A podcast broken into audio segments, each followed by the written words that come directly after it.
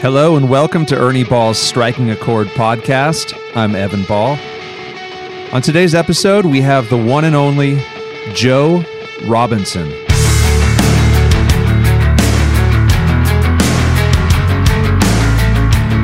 Today, we welcome the ultra talented Joe Robinson to the podcast. At age 16, Joe brought his acoustic guitar onto Australia's Got Talent, and he won the whole darn thing. His career has since continued to flourish, releasing solo albums, doing session work, and performing with Rodney Crowell, Emmylou Harris, and many other artists. If you haven't already, check him out on Instagram, YouTube, Facebook, Spotify, etc. In this episode, we talk about moving to Nashville from a tiny little town in Australia. I hit up Joe for some tips on how to play fast. We talk about practicing in general, embracing mentors, winning Australia's Got Talent, and more. Ladies and gentlemen, Joe Robinson. Joe Robinson, welcome to the podcast. Thank you so much. It's nice to be here, Evan. Cheers. All right. So I believe you're in Nashville now. Uh, where did you grow up? I grew up in Australia, the state of New South Wales, in a small town right between Sydney and Brisbane on the east coast. So the town is called Temagog and has a population of 200 according to Google. Whoa, really? Yeah. Wow. Okay. So, so not a lot of clubs to play at growing up, right? In your immediate town, at least. Well, it's it's funny because my, my mom played drums in a few bands, and there are actually a lot of musicians in the area.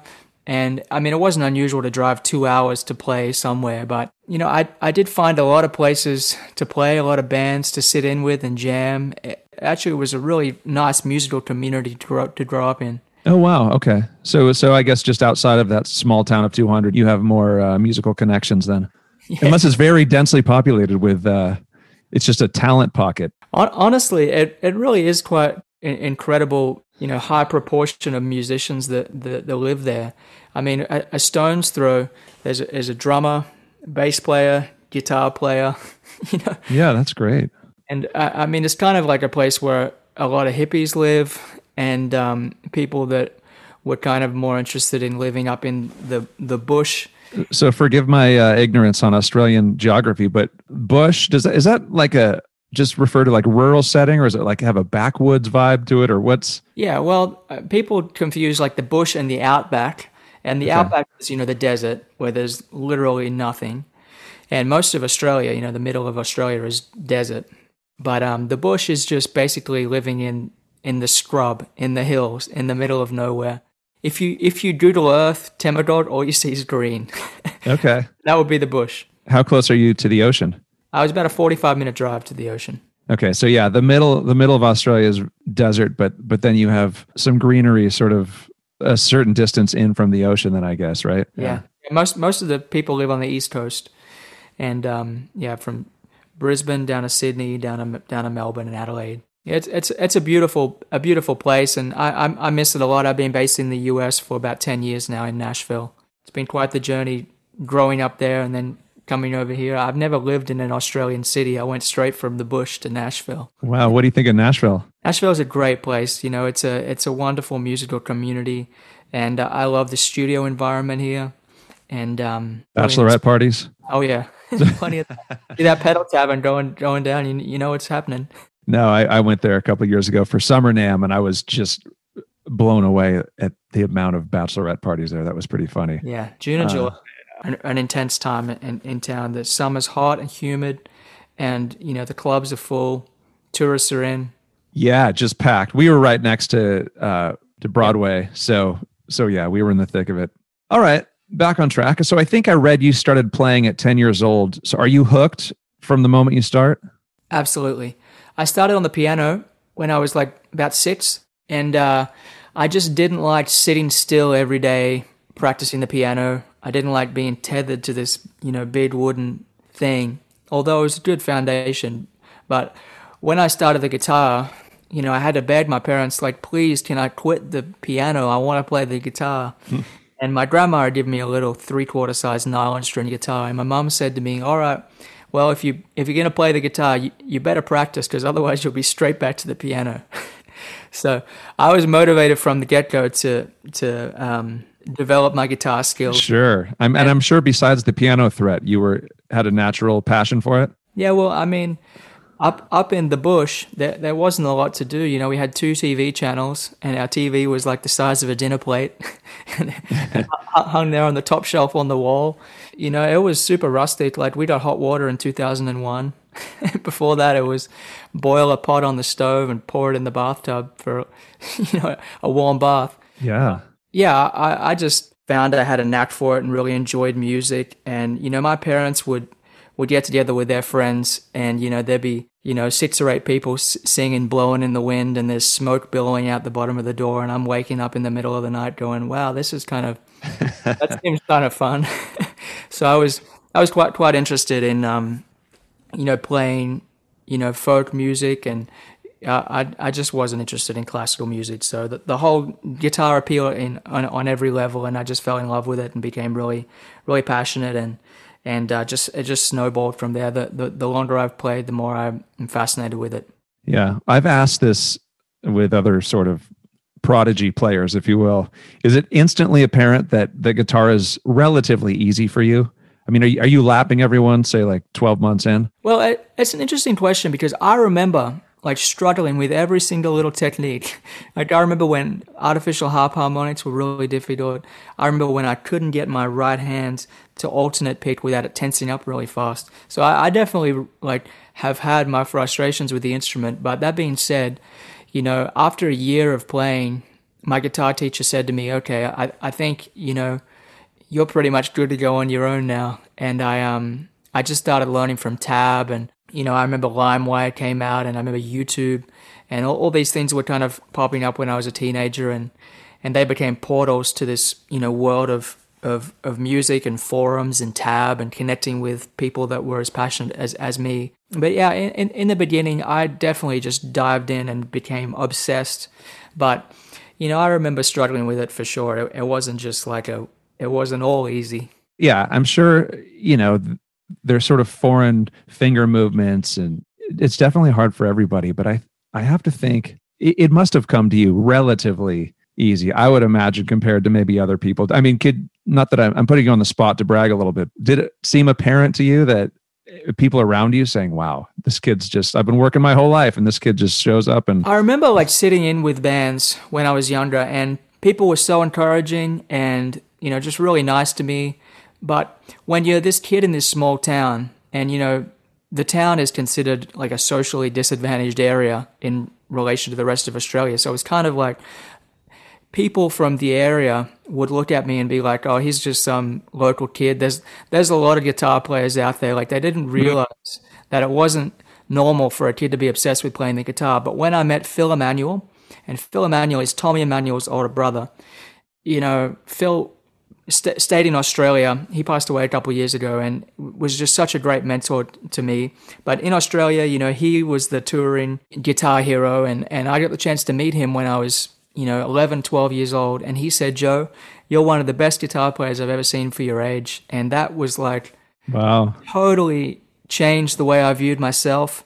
And just made me so much more passionate about getting good at this thing. And, and of course, he inspired me so much. And I, I was exposed to a lot of music through his influence from, you know, Steve Morse and Al Di Meola to, you know, John Jorgensen and the Hellecasters and just so so many great players and, and music that, that, that Phil turned me on to. But it wasn't until that moment that I realized that, you know, not every kid was was playing like I am. And as Phil said to me, he said, you know, Joe, most kids your age are listening to some Limp Bizkit crap, and here you are playing Cliff, Cliff Sedova and playing Jerry Reed you know, songs, fingerstyle, and uh, he really gave me a lot of uh, encouragement, and and from yeah. there, I was I was just even more obsessed, of course. So speaking of, I mean, you're a fast player. Did did you ever like dial in some metal distortion and let it rip? Oh yeah, I I, I was a I was pretty passionate about developing my my right hand shredding chops, you know, as a teenager, and uh, you know, I sat there with my Jazz three and my metronome, doing alternate picking every morning. I remember I had a little a little heater when it was cold in Australia. It doesn't really get that cold in Australia, but I would wake up in the morning and I would practice my right hand chops and and uh, speed can teach you a lot of things about your technique because when you try to play faster and faster, you start to tense up, and if you can eliminate that tension, you know, the more you can eliminate the tension and play with a relaxed technique, but still with strength and, and control, you know, you can just about do anything. So, I have a technical question. So, like when you speed up, does your form change or should it be the same, just faster or slower? Does that make sense on your Uh, picking hand? Yeah, I, I- think um, you know whether I'm playing fingerstyle or with a straight pick, I think the technique. I mean, it, it is going to change, and I'm I'm one of these people where people say, "Are you picking with the side of the pick or with the pick straight down?" And it really just depends on the sound I'm going for. These things just kind of change at, at their own will. But for me, the constant is just trying to stay relaxed, trying to be as relaxed if you're playing really, really slow than if you're playing really, really fast. So when I practice, I have a metronome here and I just, you know, I'll set it at 60 and I'll try and play my piece just really slowly and controlled, which is so super difficult. And then when you speed it way up, you know, you're just trying to get it to sound you have the same dynamic control at a slow tempo as, as a super fast tempo and the same you know precision and control and and just relaxed forearms and and shoulders basically Interesting. How about this?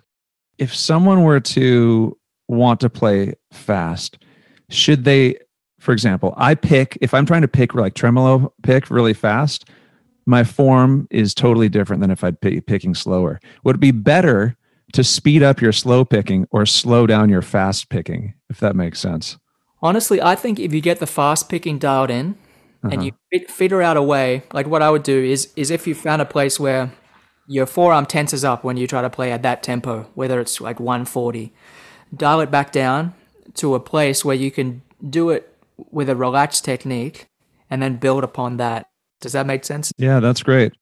So mostly though, would you say you, you grew up playing with a clean tone or acoustic more? Or? Well, my first band I was in, I was interested in playing 20 minute guitar solos, and I had a tube screamer and a little, uh, a little Fender amp. I won the national songwriting competition when I was uh, in 2004, when I was 13, I guess.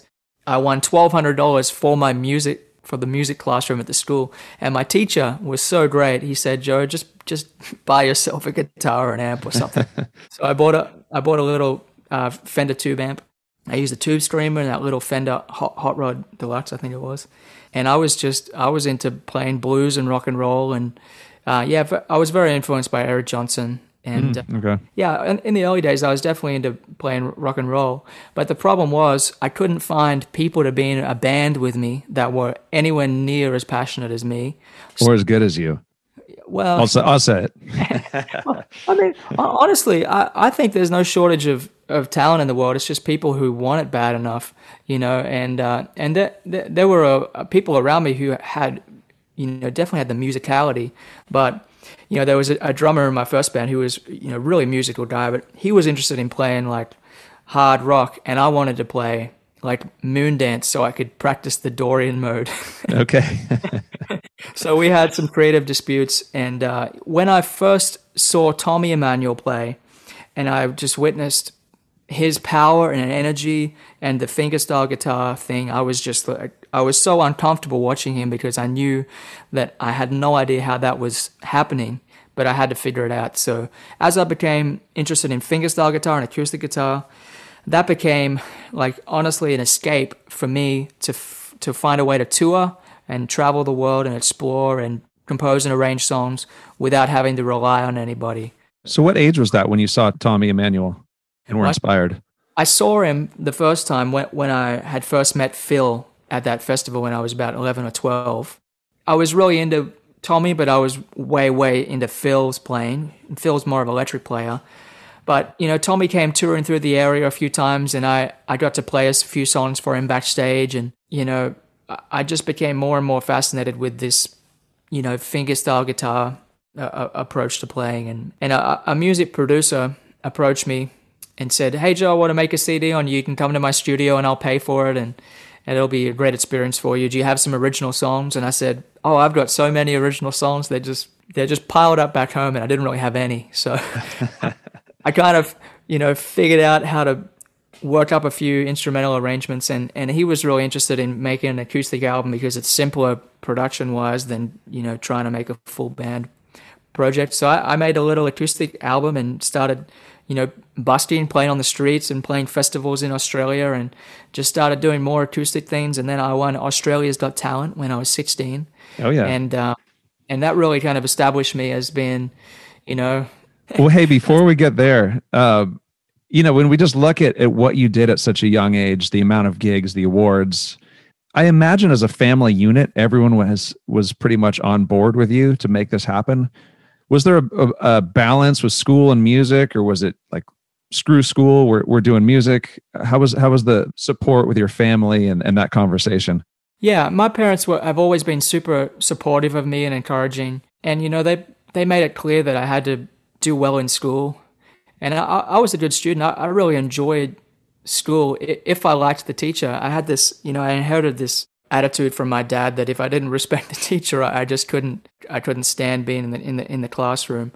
But um, yeah, so I really loved math. I had great math teachers, and I loved science. But it became clear that music was was just something I was to chase all the way.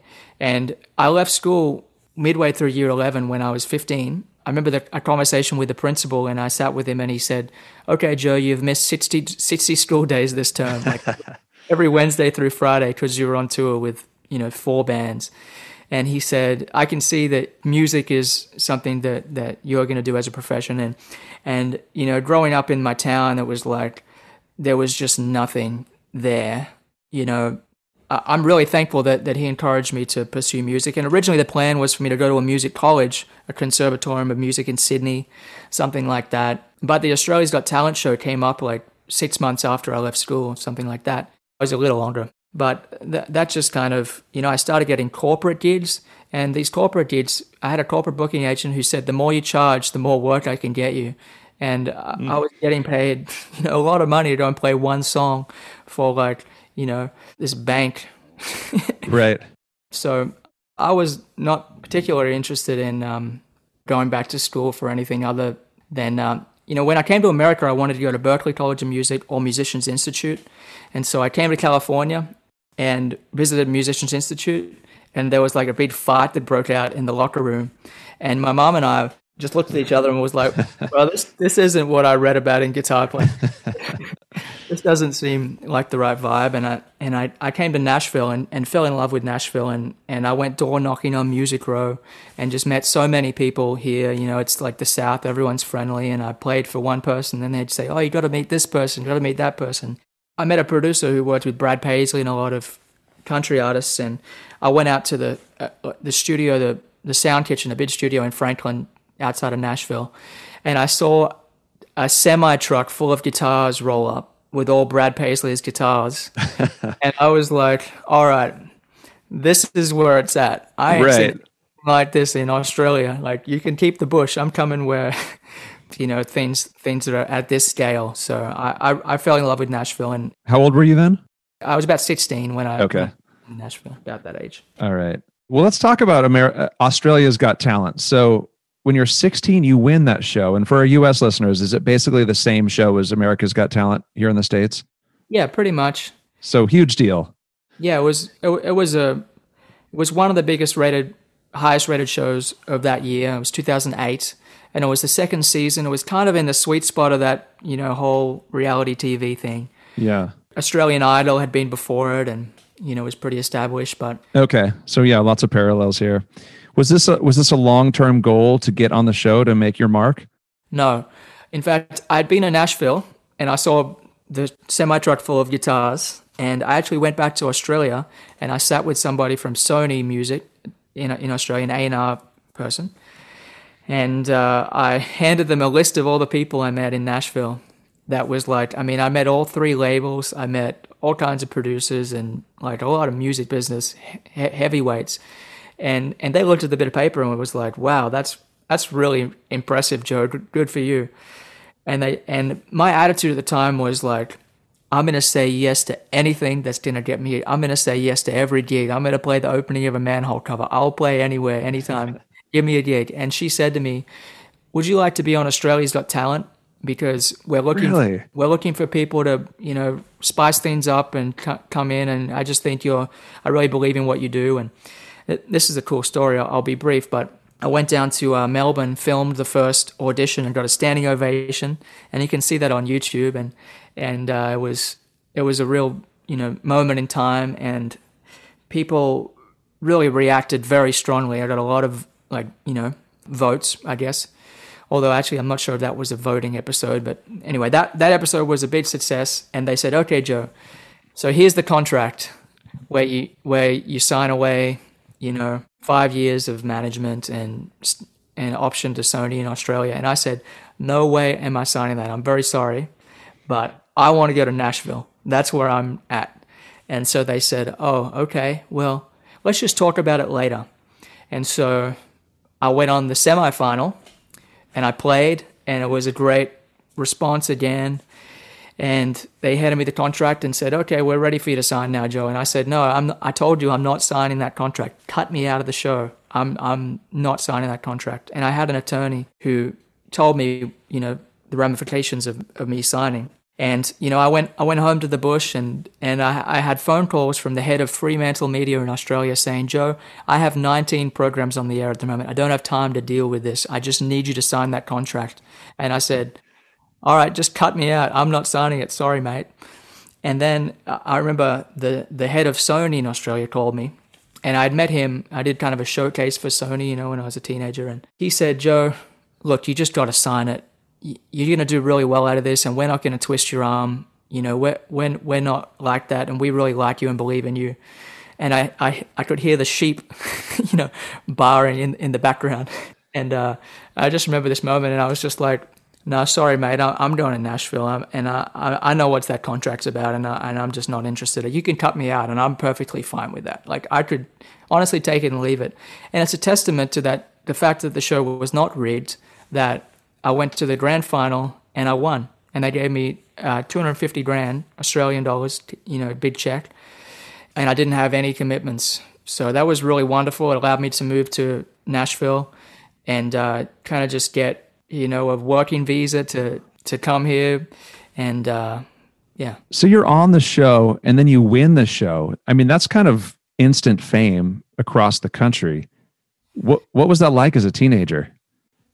it was really um, surreal and it, was honestly pretty amazing because it was like one minute I was this kid who was just playing, like begging the publicans of the venues to let me play in the in the side the venues and not have to have my guitar cable through the window. Like I was kind of viewed as, oh yeah, there's that kid who's just always playing the guitar, and then I was like, wow, this Smoking Joe, like he's the famous, he's in the Sunday crossword puzzle this week. so it, it really changed perceptions, and I felt that certainly. But in fact, six days after winning the show, I was back on a plane to Nashville to record an album. You know, and I came here and nobody knew who I was or what I was about, so I kind of skipped, you know, the the height of it, to be honest. So you've played with all kinds of well-known musicians. Can you mention a couple highlights thus far in your career?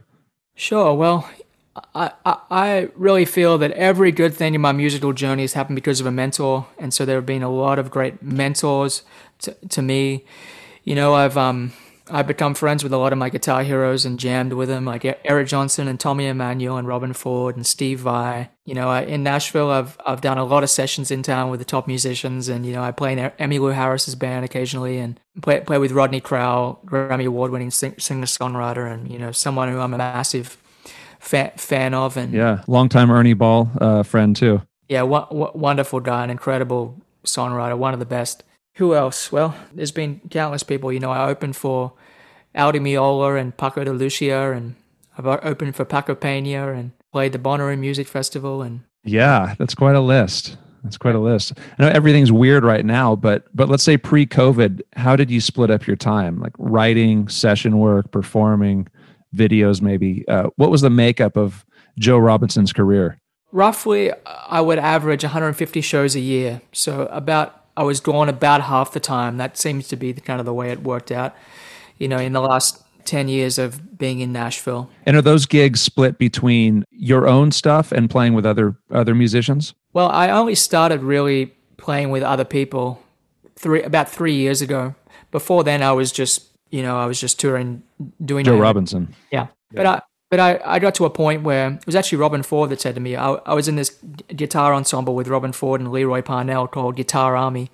And Robben said, You know, Joe, I just want to plant a seed with you. He said, When I was about, when I was in my 20s, I got an opportunity to play with Joni Mitchell. And he said, and, you know, I was so committed to my own career and my own name that I almost turned it down. And he said, I just want you to know that was the creative highlight of, you know, one of the creative highlights of my journey. Oh, wow. And if an opportunity like that comes up to collaborate with someone, I think I just want to tell you that that, that can be really transformative. And so honestly, I, I kind of started working with Rodney because I knew I wanted a window into how he crafts those incredible songs. And to me, he had all the things that I that I was wanting to learn more about, from lyric writing to songwriting and arranging. And through Rodney, you know, I I connected with Emmylou and and you know just started doing more sessions and got plugged into the Nashville world more. And you know, it's been re- really wonderful. But you know, generally speaking, I've mostly been doing um, sh- shows under my own name. You know, I, when I was um, moving to America, I had to write a application to get a, a visa, and I'd played a thousand d- shows, and I and I listed them on my application. and then a few years ago, I, I went back and counted all my old calendars, and I, I've done two thousand concerts, and that Oh, that's amazing. pretty cool. I'm really proud of that. I feel like I've really you know been out there and and put my ten thousand hours in on stage, been in front of an audience ten thousand hours. So, so post COVID, whatever that means, do you have a plan, or what do you see that looking like for you? Well, this has been an amazing year for me because, you know, I haven't played shows since, you know, well, about a year now. And I um I've reached more fans than ever online. Oh, that's fantastic. So you're talking about more recording or doing more session work or both or or more social media videos or all of the above? all of the above. I recorded an album uh, in 30 days and released it called Borders, which was my most recent album. Yeah.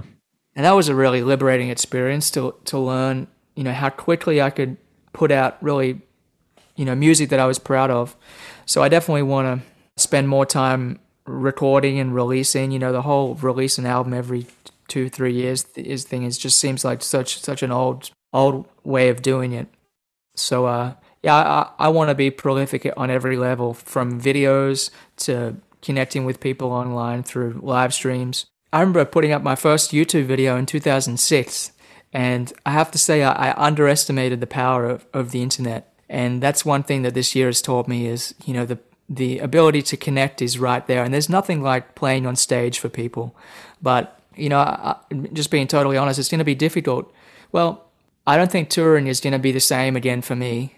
I've certainly learned that, you know, it's actually you really cut expenses by by staying at home as well. You know, it's expensive being out there, paying for all your expenses, paying taxes, paying your management, your agents, and everything. It's it's um it's it's a whole it's a whole thing. Do you have a preferred uh, social media platform, YouTube or Instagram or Facebook that you'd encourage people to check out? Yeah, I mean, probably go to my YouTube channel is a good archive of my music. But I mean, on Facebook they have that share button, and every time I put up a video, I have so many people share it, and it seems like that's the platform that that pops because of that functionality. It's a brave new world, and it's always changing. And you know, I had a video on TikTok pop up, you know, and get a lot of hits the other day playing the Entertainer by Scott Joplin. So who knows what what's going to um Yeah, that's cool. Hey. So what's Joe's 12?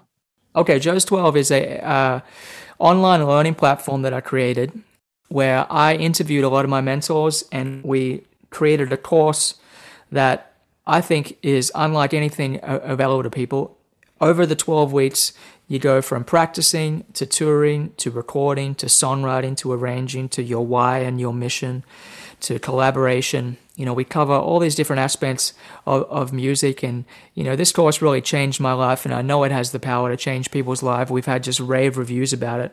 But I interviewed, you know, Steve Vai and Eric Johnson and uh, Ro- Rodney Crowell and Gary Nicholson and um, Eric Johnson and Robben Ford and Tommy Emmanuel. Just a lot of my biggest heroes and mentors. And, you know, in week one, you'll hear from Eric Johnson and Steve Vai and me talking about practicing and what we do to practice. And uh, yeah, anyone that's interested can go to joes12.com and, and, and sign up. I think it's a really, a really powerful, powerful platform. Yeah, that sounds fantastic. So basically, anyone who's interested in making music their livelihood, I mean, this is sort of a crash course, right? I mean, it's almost like a, a little certificate program, maybe. Exactly. You know, I, I feel like I I was schooled on the road, and I and in my bedroom when I was a teenager, I had this archive of music instructional DVDs and VHS tapes. A lot of them were bootlegged, admittedly, but I learned to play from videos and was so inspired by you know a lot of the people in, in this in this program. And Were those so, was like the Hot Licks or Starlicks VHS tapes? Do you remember? Of, all of that. Yeah. I had a bunch of the Starlicks ones, a bunch of the Hot Licks ones. Yeah, a bunch of in, independently produced ones, a, a, a bunch of ones on every, on Albert Lee and John Petrucci and Steve Morse and Eric Johnson's ones, and I used to eat my cereal in the morning watching Danny Gatton videos. you know, I was uh, really transformed by the power of video. So what I wanted to do is combine, you know, everything I've learned and point people in in certain directions of things that really inspired me and influenced me, and package it into this course that people could take in 12 weeks. So yeah, it's really a, a window into how I did what I did for whatever that's worth in 12 weeks. And you can see the relationship between Tommy Emmanuel and myself and how that mentor student you know rapport works. Because I think it's just so it's so important and it's so important to have good mentors. And mentors can be people you read about and people you listen to music you listen to. But when you can get to know a mentor in person it's it's really of course it's very special. Yeah that that's interesting. So in addition to studying other musicians do you listen to sort of like entrepreneurial figures, like more general voices on achieving expertise? I, I definitely do. I um I've become really passionate about reading over the last few years. You know, I feel like being that I didn't go to college, I used to kind of feel, you know, a little bit of an inferiority complex when I was around people with a college education who had that college experience. And I, I, it was like this light bulb moment once I started reading that I can acquire a lot of the information that I felt like I was missing. I read 85 books last year, and I, I, I post a list of books I, I read. You know, I've made like a little YouTube video each year at the end of the year and say, oh, this is the book, these are the books I read this year, and and uh, I'm incredibly inspired by you know people from history and, and psychology and philosophy, and you know I've read just about everything Friedrich Nietzsche wrote and uh, Dostoevsky and uh, oh, you have a way better education than most people with a college degree. I um, you know, I just can't help what I'm interested in, and I'm interested in a, in a lot of things. But you know, and I think that's the same with with a lot of people, and and that's you know one of the unfortunate things about school is you have this kind of curriculum that's set out, and that's not going to work for everybody. But it's a saying by Nassim Taleb: only the autodidacts are free. And uh, you know, once you're kind of liberated from, you know, studying for a certificate, I, I think it's just it's such an adventure to dive into a a new thinker, a new writer, a new set of ideas, and there's just it's just yeah. absolutely a limitless, you know, world of of inf- information and inspiration out there. It's, well, it's kind of a parallel between, say, being forced to play piano versus having this natural passion to teach yourself guitar. Yeah, you, you know, to- there's no replacement for that natural passion. It's not like you have to go to class. Like you, this is what you you want to learn this stuff. So it's just it's naturally going to soak in better. Definitely. And I think everyone has an instrument. I think, you know, I mean, I've wanted so badly to play drums for so many years. And I sit there with my practice pad and I and I practice and I've took drum lessons and I've really tried, but it's just not my instrument. But guitar it just feels like, you know, an extension of my body and piano was not that for me. So I think everyone has their own instrument and everyone has their own you know little knacks uh, a little bit of a knack for this a little bit of a knack for that. Yeah. Well but yeah back to to joe's 12 so a lot of this the academic stuff do you do do you work that into the course maybe looking at achievement in more of a scientific way? Yeah i interviewed daniel levitin for the course and daniel is a um, cognitive neuroscientist and a great musician and songwriter and uh, he wrote this is your brain on music which was a you know, a, a really important book and a very popular book, um, released a, a, number of years ago now. And uh, I was quite interested in talking to Daniel about, you know, his recommendations for practicing according to science. And, uh, and, you know, the topic of deliberate practice came up and how important it is to be intentional with your practicing. You know, de- definitely the, the work of Ericsson from the 10,000 hour uh, uh, idea and a lot of these kind of performance experts um, in the in the psychology, personal development space. You know, I try to bake that in to my approach of, you know, for, for example, I, I keep a practice journal and I practice in 15 minute blocks and I kind of cross train, you know, from technical things to you know, muscle memory exercises to practicing in front of a mirror to working on my timing. And, you know, I'd really try to be deliberate and intentional. And I find these bite sized chunks allow me to, to be really focused and accomplish a lot in a short amount of time. And, um, yeah, I, I, I definitely don't pretend to be a scientist and don't pretend to be you know, a- anything other than someone very passionate and very passionately curious, and someone that spent a lot of hours behind a guitar playing, and and you know, I've learned a few things about about what works and and what doesn't for me. Yeah, de- definitely try to try to bake all that in- information into Joe, Joe's 12, as well as, you know, I have courses on TrueFire and, and, and, and different places. Mm, great. Well, yeah, that, I mean, it makes sense. There's only so many hours in a day, so make them count. Absolutely. Uh, looking into the future, what do you want life to look like 10 years from now? That's a great question. I've been thinking about the future so much lately. You know, just wondering what the music business is going to look like after COVID, for one. You know, it's a, uh, I, I feel like I want to live in the future and I want to know what that is. And it's, it's scary to see how quickly things are, things are changing. I actually think that I'm interested in going back to the past as I go into the future. So I'm interested in a simpler life. Recently, I've been buying all my produce and groceries from lo- from local farms and locally sourcing everything.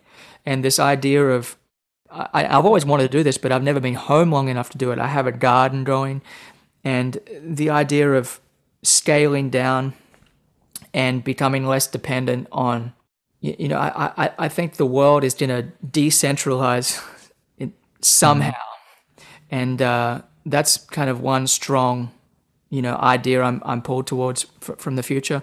You know, I, I think a song, a great song is still going to be a great song.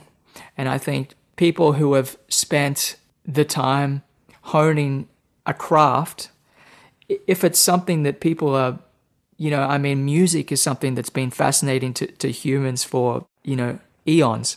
And so if you craft the ability to create interesting, compelling music and have mastery of your instrument, I think that's going to be, you know, in, in, in demand as long as there's people in, in the world. Um, I'm interested. You said you think things will be decentralized, which is interesting to me because I think of like things going in the opposite direction with Amazon and, and these sort of winner take all companies that we have in the winner take all economy where it's one person serving all these people. I don't know if that's that relates to to what you're seeing. If if that's a, a different tangent.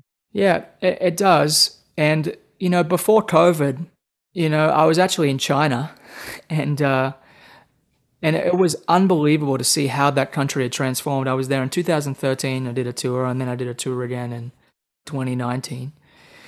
And uh, you know, seeing the scale of of technological development in the cities. I mean, it was beyond anything I've ever seen in in the in the West, and uh, you know, it made me nostalgic about how great my childhood was when things were much simpler.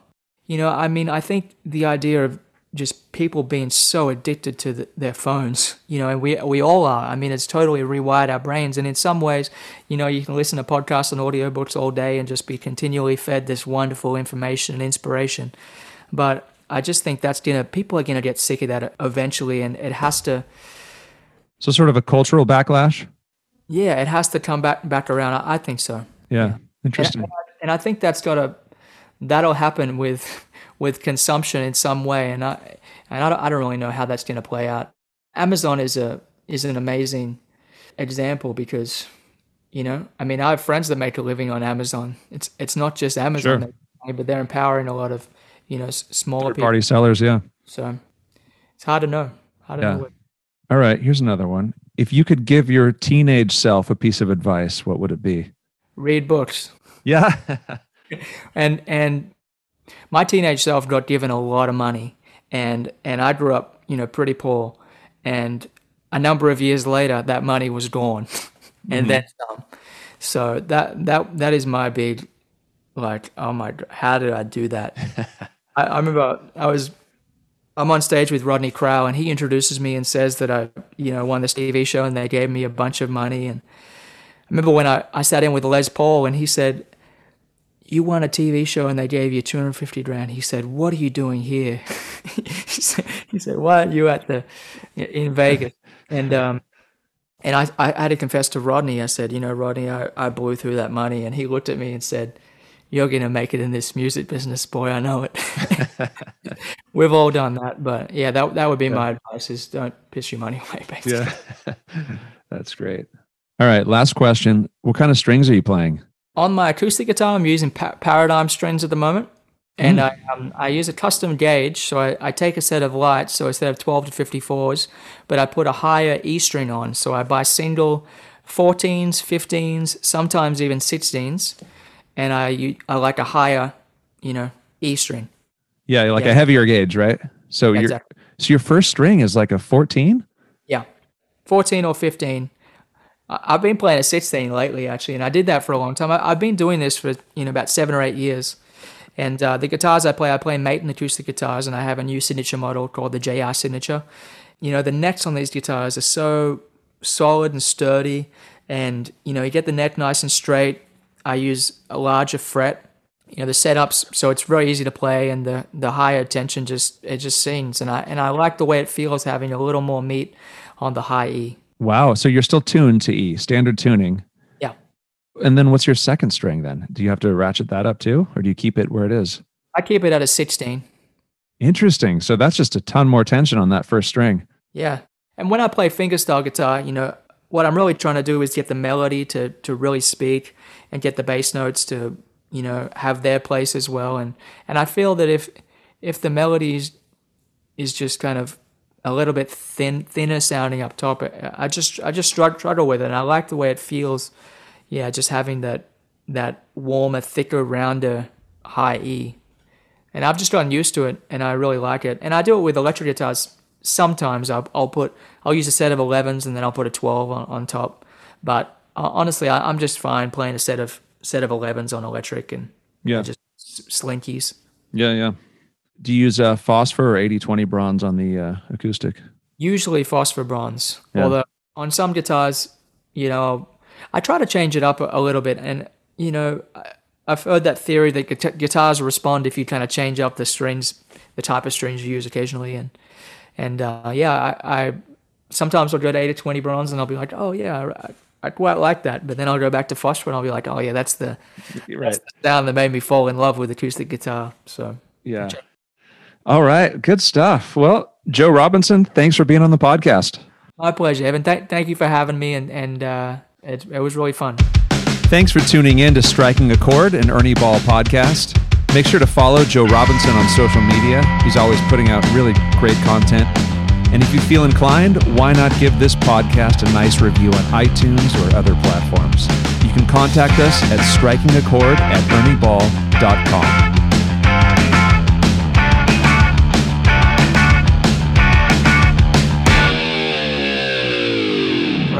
a beautiful spot out there.